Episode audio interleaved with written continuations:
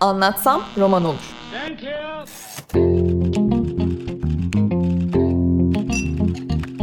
Bazı kültür sanat konuşmaları.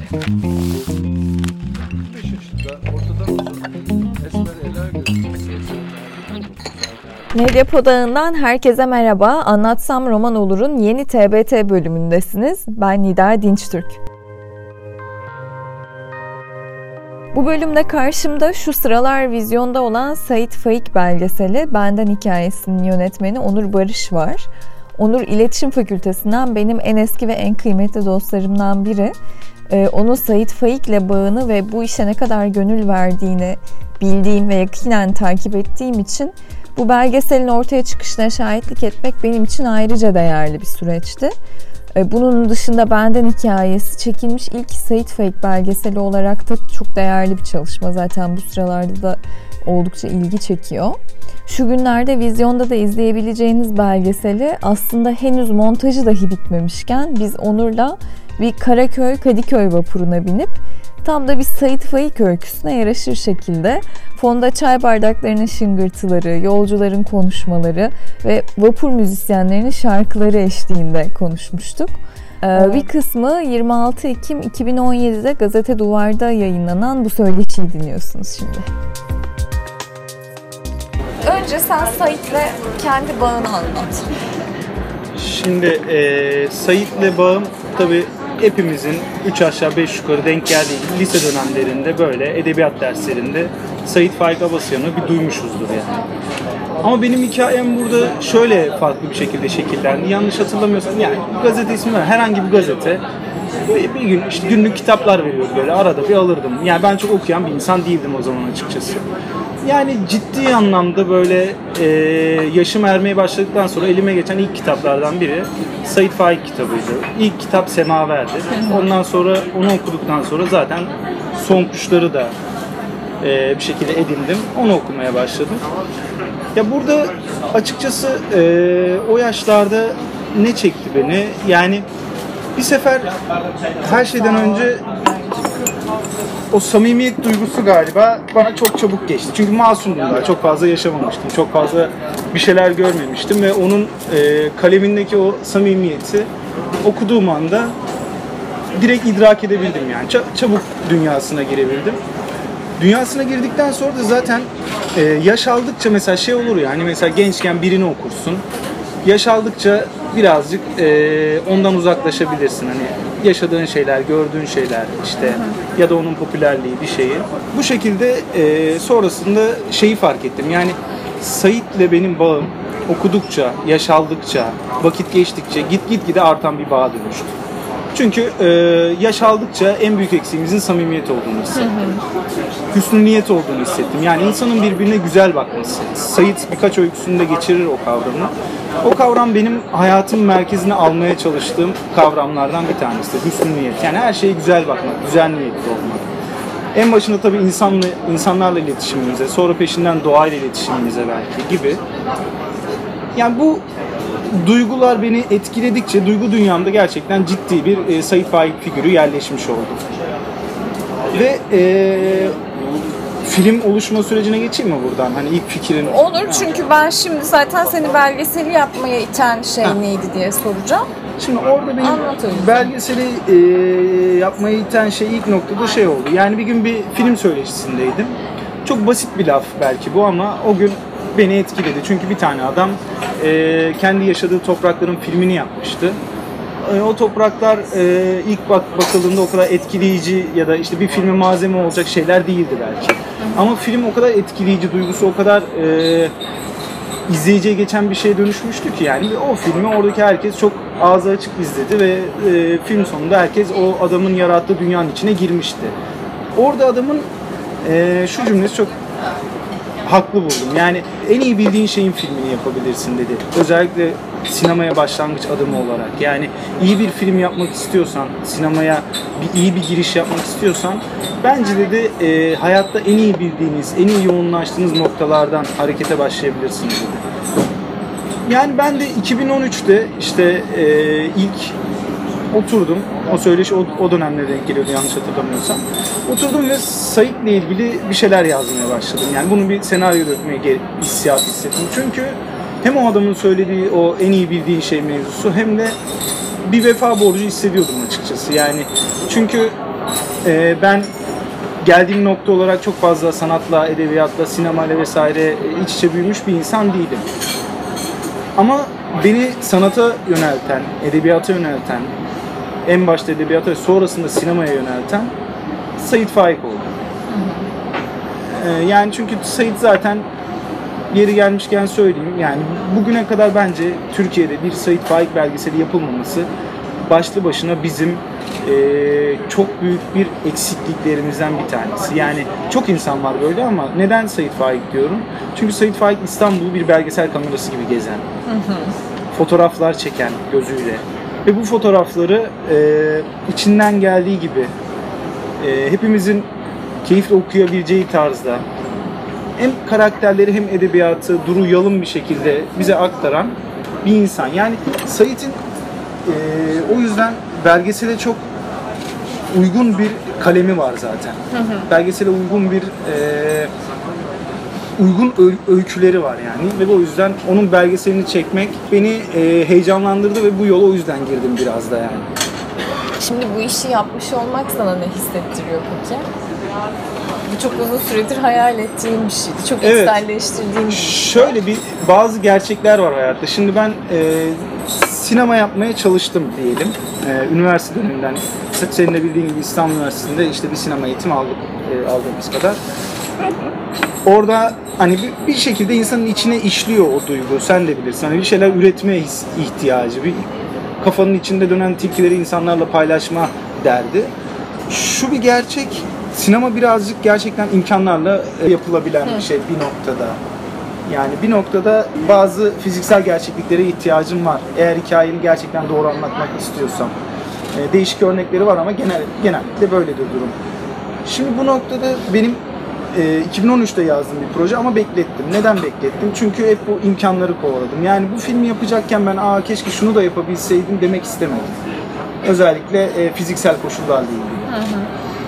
O beklediğim sürede işte Kültür Bakanlığı'ndan e, küçük bir destek almamla birlikte ki biz zaten e, iç paralara neler çekmiş insanlar olarak o küçük destek benim için çok büyük bir dünya demekti yani. ilk defa birazcık da olsa para harcayarak bir film yapabilecektim. En başında bu beni çok heyecanlandırdı. Şu benim çok hoşuma gitmeye başladı. İnsanlar yeniden e, Sait Faik'le ilgili bir şeyler konuşabiliyorum insanlarla. Bu çok önemli. Konuş, konuşacak çok insan bulamıyordum ama bu belgeseli yaptıktan sonra, fragmanı insanlarla paylaştıktan sonra yani benim gibi duygu dünyalarına dokunmuş insanlarla iletişim kurabilmek çok keyifli bir şey oldu her şeyden önce onu söyleyeyim. Yani bunu bir yönetmen kafasıyla söylemiyorum. Bunu sıradan, basit, paylaşmaya ihtiyacı olan bir insan e, şey haleti ruhiyesiyle söylüyorum. Ve bunun peşinden şu da müthiş bir duygu. Yani Sait edebiyatı edebiyatçı olmak için ya da işte e, edebiyat çevrelerinde edebiyat konuşmak için yapılacak bir şey olduğunu düşünmüyorum. Öykü yazmak, öykü yazmak için yapılmaz yani. Öykü yazmak e, içinden geldiği gibi gelişi güzel ve yani içinden geleni kağıda yansıtmakla ilgili bir şey olduğunu söylüyorum. Gerçekten de bu şekilde e, yazınsal, edebi kişiliği gelişiyor. Şimdi ben de bu filmi yaparken şu anki duygularımdan en önemlisi tabii ki e, ben de içimden geldiği gibi mümkün olduğunca bir sinematografi yaratıp Sait'in dünyasını insanlara anlatmaya çalıştım. Bu noktada her şey çok güzel gidiyor. Ve şunu hissetmeye başladım gerçekten. Bir yani biyografik çalışmış insanlar beni çok iyi anlar bu noktada. Bir insanın dünyasına girdiğiniz zaman bu yani bu bir hastalık değil bence. Bu bir gerçeklik. Onun gibi hayata bakmaya başlıyorsunuz. İki kere iki dört gibi bir şey yani. O kafada dünya hayata bakmaya başladıktan sonra şu hoşuma gitmeye başladı. İnsanlarla içimdekileri paylaşmış olma mutluluğu. O noktada tek yoğunlaştığım şey bu paylaşım duygusu. Bu paylaşım bana çok büyük bir haz veriyor şu noktada. Onu söyleyebilirim yani. Peki nasıl kaynaklardan faydalandın? Neler, ya araştırman nasıl geçti? Yani şöyle bir e, komiklik var. Şimdi gerçeklik var ve komiklik var. Ama ben bir metin yazma gereği duymadım belgesel. Çünkü Sayit zaten bize hikayeleriyle bize anlatan, insanı anlatan ve her şeyden ya birçok hikayesinde de kendini anlatan bir insan.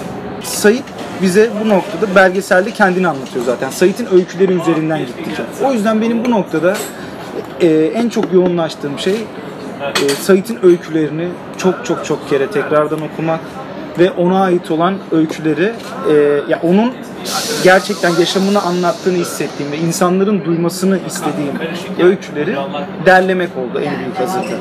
Biz mesela şöyle bir gerçeklik bir dünya yarattık, bir sinematografi yarattık filmde. Yani Sait'in filmi yapılıyorken bu kadar hayal dünyası geniş, edebiyatı bu kadar sinematografik yapan bir insanın filmi belgesel filmi bir sinematografik öğeleri içinde barındırmak zorundaydı. Bu ağır bir sorumluluktu benim için. Ben mesela hiç hmm, bir edebiyat eleştirmenine röportaj yapmadım belgesel sürecinde. Bizim belgesele e, Sayit kendi hikayeleriyle anlatmasının dışında röportaj yaptığımız insanlar yani Sait'i bize anlatan insanlar hepsi inanın yani Sait'in hikayelerinde rol alabilecek yani Sait'in izleyip kenara çekilip onları izleyip bir öyküsünde bir yerde bir noktada böyle ondan bahsedebileceği bazılarını baş kahraman yapabileceği insanlar. Ee, bu insanları bulmak için biraz e, vakit harcadım, emek harcadım. Ee, ve yani bunu yaratabildiğimi düşünüyorum. Çünkü hoşuma gidiyor. Ya insanlar belgeseli izlerken Sait'in öyküleri tamam belli bir noktada çok samimi ve e, duygusal olarak insanları yakalıyor. Peşinden gelen röportajda da hikayenin birleştiği röportajda atıyorum bir tane edebiyat öğretmeni. Bursa Erkek Lisesi'nin edebiyat öğretmeniyle konuştuk biz. Sait'in mezun olduğu. Mesela atıyorum eee Burgaz şey Bozcaada'da yaşayan emekli bir doktorla konuştuk. Çünkü Sait üzerine bugüne kadar okuduğum en iyi inceleme yazılarından birini ama sadece edebi anlamda değil. Onun dünyasına girme anlamında en iyi yazılardan birini o yazmıştı. Gittim Bozcaada'ya onunla konuştum ve yani e, Selçuk Hoca, Sel, Selçuk Hoca oldu. Artık sürekli araşıyoruz. Hepsiyle aile olduk bu arada. Yani hepsiyle sürekli telefonlaşıyoruz biz artık o insanlarla. Çünkü bizim gibi insanlar. Ve e, Bozcaada'da yaşıyor. Hayatının belli bir döneminde adayı sevmiyor. Çok fazla karısı orada diye e, adada olmak durumunda. E, ve ya adayla çok büyük bir bağı, var, bağı yok. Ama belli bir şeyleri göğüs gerip orada bir yaşantı sürdürüyor. Onun da gerçekten çok sinematografik bir yaşamı var. Ve şuradan Sait'le bir bağlantı kuruyorum ben kendi dünyamda. Sait de aslında adayı böyle çok aman aman seven bir insan değil. Hastalığı sebebiyle tam olarak yerleşiyor oraya. Ve edebi olarak beslendiği için birazcık orayla bağ kuruyor. Orada olmasının en büyük sebeplerinden biri annesi aslında. Yani annesinin e, orada olması, annesinin Sait'in iyileşmesini istemesi, annesinin sürekli adada yaşamayı yaşaması. Bu Sait'i adaya en çok bağlayan şeylerden biri. Çünkü Sait hepimizin yani okuyanların bildiği gibi Sait'in annesiyle çok değişik bir bağ var. Yani orada Selçuk Hoca ile mesela hayatı kesişiyor. Bunun gibi bir sürü hikaye var. Yani bizim sinematografik anlamda yarattığımız noktalardan bir tanesi bu. Hiç edebi, Sait edebiyatçıları, edebiyat eleştirmenlerini sevmediği için onların hiçbirini hiçbiriyle mümkün olunca konuşmadık. Sevmediğimizden değil onları ama sinematografi gereği. Ve e, mümkün olunca onun karakterlerinde yaşayabilecek insanlarla konuştuk. Ve zaten onun kalanında da Sait kendini bize anlattı yani. Bu bir podcast dahadır. Mediapod. İletişim için mediapod.com ya da @mediapod. Ee, Onur bir kısa filmin vardı ya senin. Burgaz'da çekmiştik onu da. Burgaz'da Heybeli'de Heybeli, Heybeli, çekmiştik. Orada Sait Faik etkisi var mıydı? Senin Sait'le uzun süredir bir derdin var yani aslında. Ya, Ya da bu sen sorunun o- cevabını ben de bilmiyorum. Ama şunda şundan eminim benim bu hayatta iz bırakmaya dair her şeyde Sait Faik'in etkisi var. Bu gerçek yani. Bence şu çok değerli bir şey. Şimdi hepimiz hayatta belli şartlarda doğuyoruz. Ee, bir aileye doğuyor, doğuyoruz, bir yaşama doğuyoruz falan, bir şehre doğuyoruz. Ama Sait Faik bu- şu noktada çok saygı duydum ve bu kadar beni iş, bana işledi bir de. Ee, yani bir sürü seçim varken önünde hep ee, bazı şeyleri elinin tersiyle itip daha naif, daha sıradan, daha kendi halinde ve daha insanlara hani okunduğu kadar kalemiyle işte yaşamı sevmek, doğayı sevmek gerektiğini, hüsnü niyetli bir hayat, bir bakış açısı kurmamız gerektiğini seçiyor. Yani mesela onun hikayesi belki o yüzden çok etkiliyor beni. Bu bir seçim çünkü. Bu gerçek bir seçim yani. Çünkü Said'in bütün işte e, etrafında insanlar genelde ailesi de dahil buna aristokrat ve çok zengin bir aileden geliyor. Ama Said aynı zamanda bir yazarlar kulübüne girerken kapıda e, ki görevli buraya işte sen kimsin diyor. Buraya balıkçılar giremez diyor. Bundan çok mutlu olup kahkahalar atarak Burgazada'ya giden bir insan. Çünkü balıkçı gibi gözükmeyi, sıradan insan olmayı çok seviyor yani. Bu da beni çok etkiliyor. Bu, bu bir gerçek bir hayata karşı tavır ve seçim bence. Peki sen hiç Sait Faik'i tanımayan, hiç okumamış birine nasıl anlatırdın Sait'i? Yoksa onun cevabı bu belgesel mi?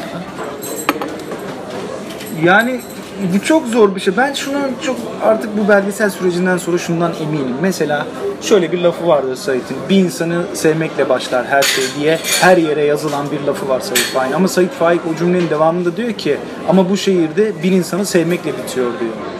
Mesela kimse onu görmüyor. Aslında bence vurucu nokta orası ve bizim kendimize bakmamız gereken nokta orası. İstanbul'dan bahsettik. Bir de sen dedin ya yani o İstanbul'u belgesel gibi izleyen biriydi. Sait bugünün İstanbul'unu görse ne derdi? Valla Said zaten bugünün İstanbul'unu dünden görmüş. Her şey yani aslında şöyle bir gerçek var Nida. Hani bunu galiba biz hiç kolay kabullenemiyoruz belki de ya da böyle işimize geliyor. Bu zaten hep var yani. Bu e, kötüye gidiş, insanın e, doğayla iletişimi ve birbiriyle iletişimi anlamında sürekli bir kötüye gidiş zaten var. Sait Fahin mesela ve zaten bize hepimizin bildiği bizim belgeselimize e, isim babası olan pasaj da zaten bunu örnekleyen bir pasaj. Havayı tasvir edip, kuşları tasvir edip, Konstantin'i anlatıp pasajın sonu şöyle bağlanıyor. Kuşları boğdular, çimenleri söktüler, yollar çamur içinde kaldı. Bizim için değil ama çocuklar sizin için kötü olacak diyor. Biz kuşları ve yeşillikleri çok gördük. Sizin için kötü olacak benden hikayesi. Yani Sait diyor ki ben geldim, yaşadım, gördüm. Sait'in İstanbul'u da, Onur'un İstanbul'da, Nida'nın İstanbul'da hep bunlara maruz kalıyor maalesef. Ve biz hüsnü niyeti yakalayamadıkça benim yine o kavram üzerinden gideceğim. Çünkü Sait doğa sevgisinde bence şunu vurguluyor. İnsan sevgisinde doğa. doğa doğayı seversen insanı da seversin zaten otomatikman. Çünkü insan doğanın bir parçasıdır yani. Doğaya karşı bizim vahşiliğimiz insanlara karşı e, kötü düşüncelerimizi dışa vuran bir şey. Yani doğayı katletme halimiz aslında. Birbirimizi sevmediğimiz için doğayı böyle katlediyoruz. Ya da doğayı katlettiğimizden birbirimizi sevmiyoruz. Birbirine bağlantılı bir şey.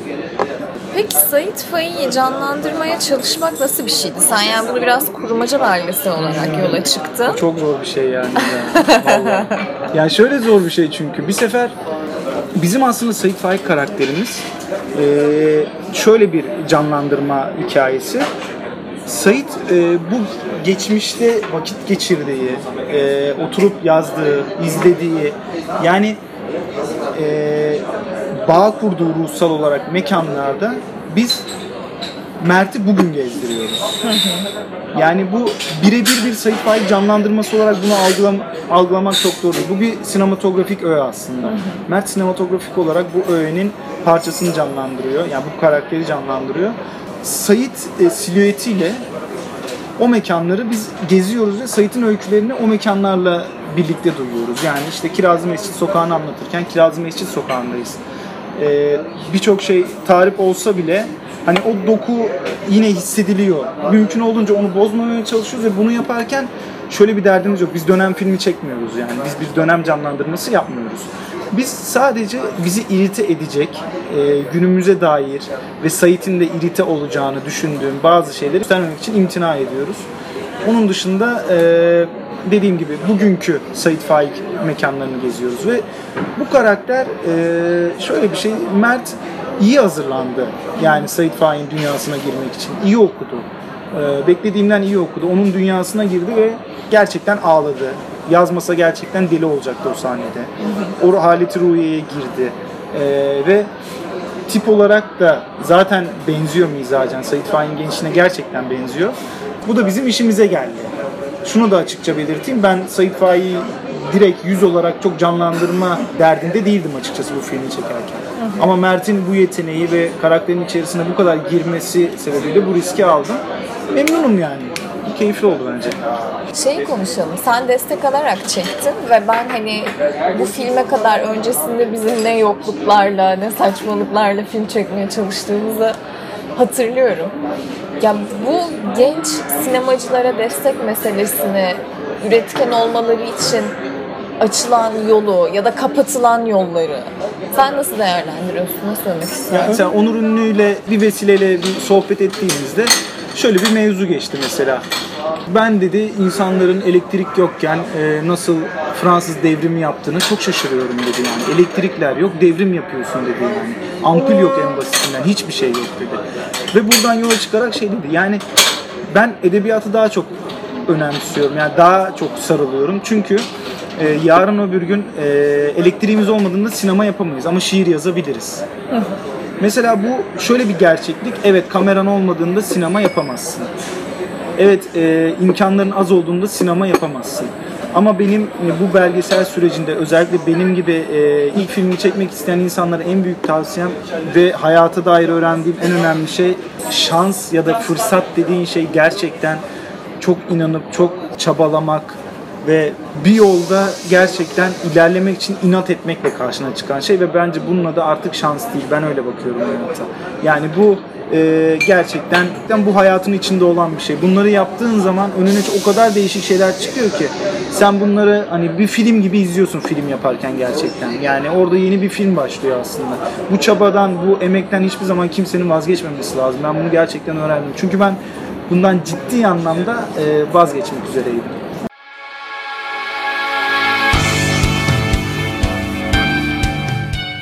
Podcast Summit 2019 6-7 Mayıs'ta Kadir Has Üniversitesi Cibali Kampüsü Cibali Salonu'nda.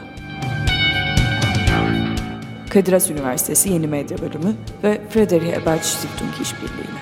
Program yükleniyor. Program Bu bir yükleniyor. medya Bu girişimidir. Medya.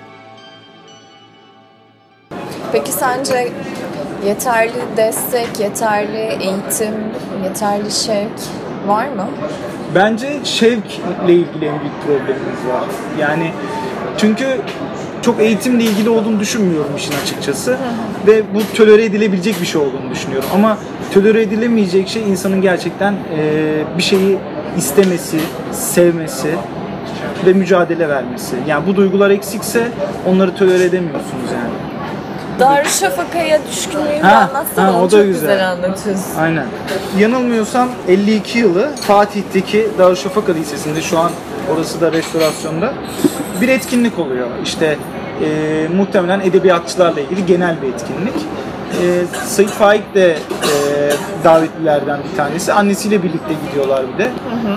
Annesiyle gitmesi Sayit için e, bunu da antiparantez açayım inanılmaz bir gurur kaynağı. Hı. Çünkü yazdıklarından somut bir gelir elde edemediği için hı hı. ve e, 48 yaşında ölmesine rağmen o yaşına kadar annesinden aldığı parayla geçinen bir insan Sayit Faik.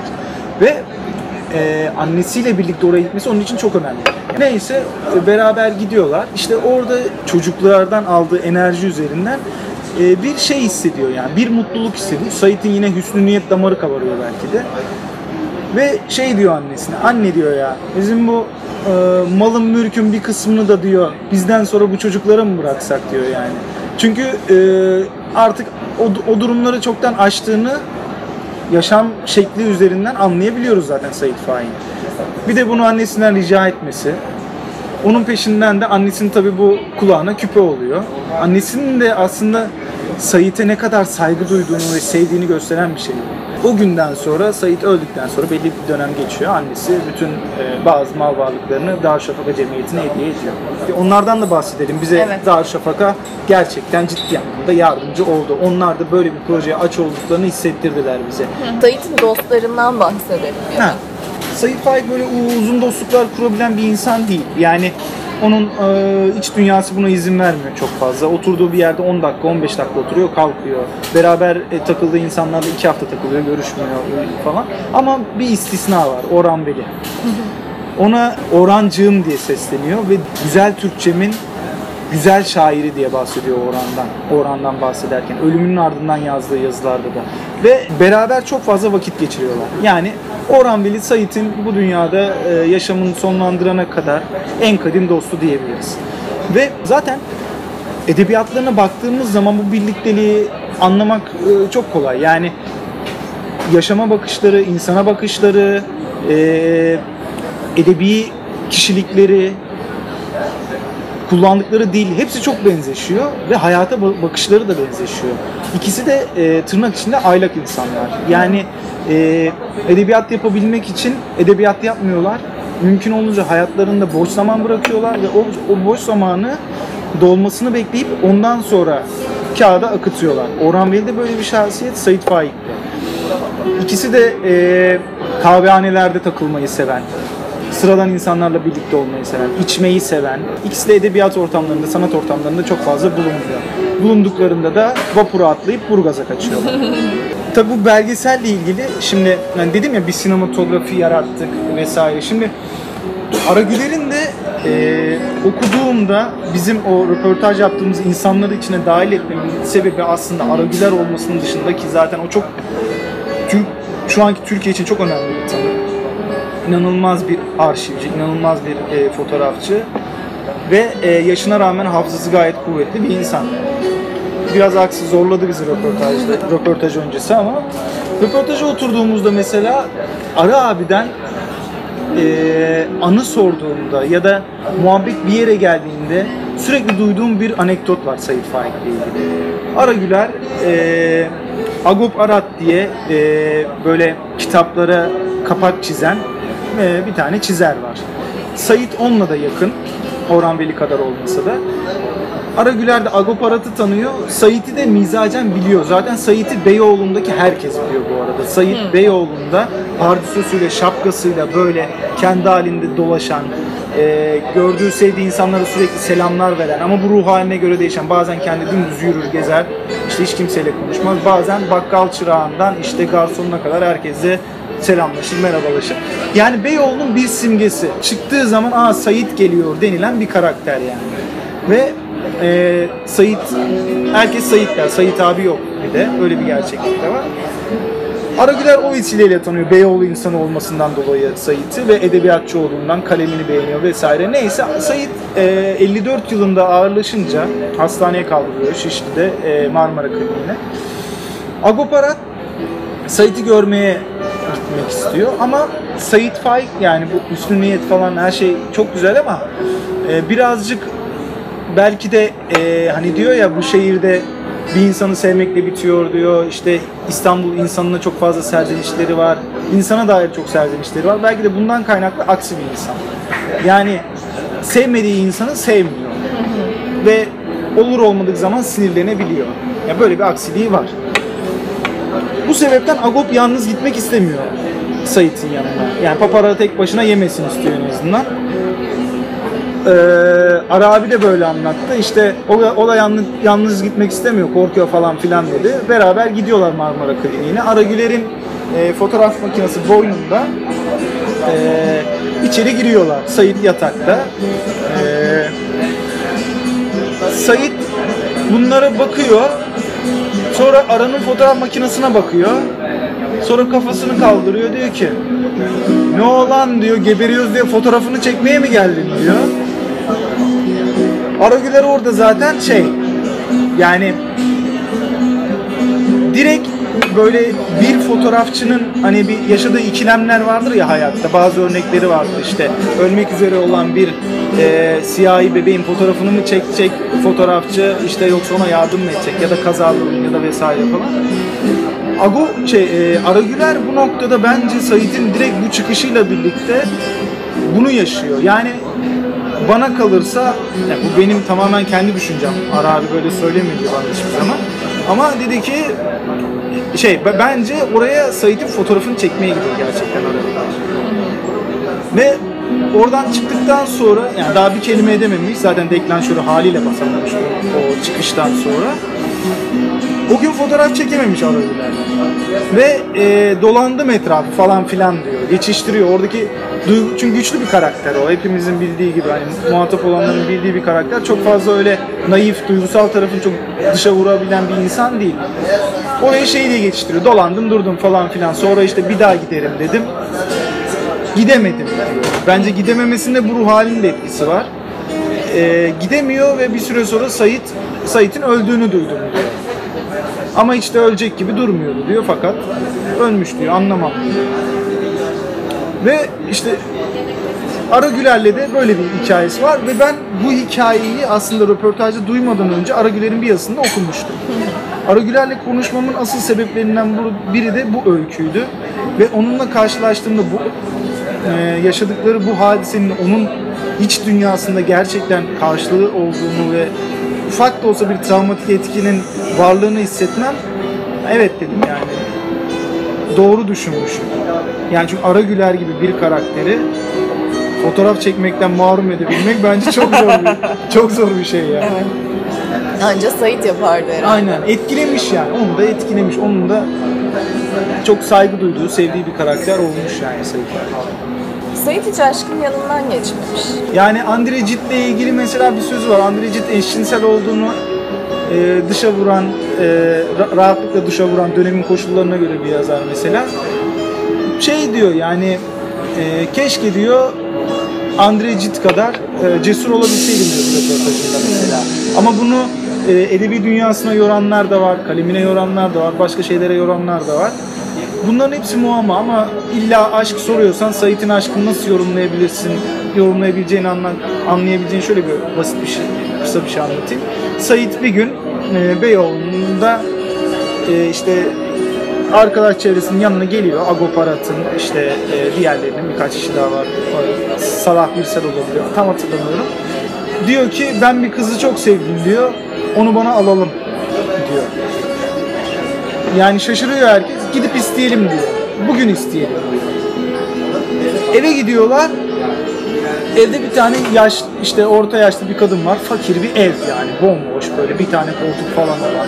Çok böyle darmadağın bir mutfağı olan bir ev. İşte kadın şey diyor yani siz öyle münasip gördüyseniz öyle olsun diyor. Öyle bir nişanlılıkları oluyor. Sonra ayrılıyor, ayrılıyorlar. Neden ayrıldıkları, ne oldukları, ne bittikleri bilmiyor. Yani Sait'in e, aslında aşkı da böyle bir şey herhalde yani. Böyle bir şeye tutuluyor ve sonra ondan çabuk da kopabiliyor. Dostlukları da böyle çünkü. Yani o iz toplamayı seviyor ya bence. Aşkı da aşkı da bunun için kullanıyor denmez de aşk da onun enstrümanlarından biri belki bu, bu noktadan baktığımızda. Program Friedrich Ebert Stiftung'un katkılarıyla hazırlanmaktadır.